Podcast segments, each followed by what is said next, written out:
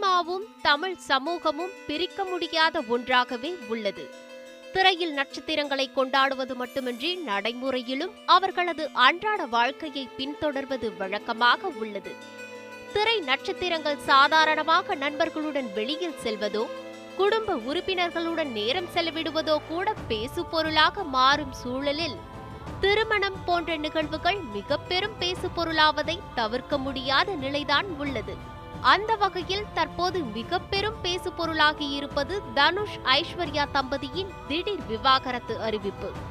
கமலஹாசன் ராதிகா பிரபுதேவா பிரகாஷ் ராஜ் சமந்தா ஆகியோரை தொடர்ந்து தற்போது தனுஷ் என திரைத்துறையில் விவாகரத்து செய்த நடிகர்களின் பட்டியல் நீண்டு கொண்டே செல்கிறது.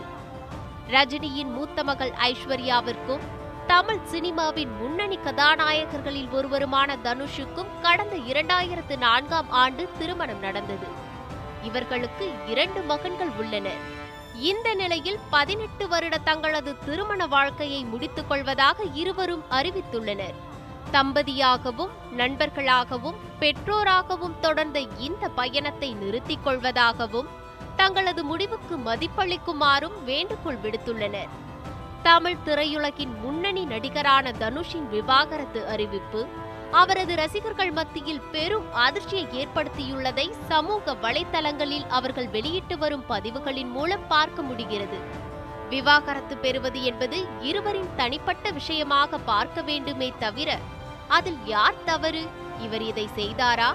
இந்த பிரபலத்தால் தான் இது நடந்ததா போன்ற விவாதங்கள் தேவையில்லை என்பதே பலரின் கருத்தாக உள்ளது.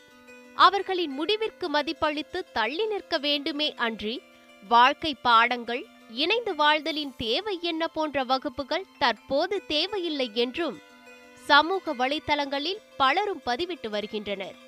அதே நேரத்தில் தான் திரையில் ஆராதித்த நடிகனின் வாழ்க்கை குறித்த கேள்வி ரசிகர்களையும் பாதிக்கிறது என்பதே யதார்த்தமான உண்மையாக உள்ளது. Santhosh news seven Tamil.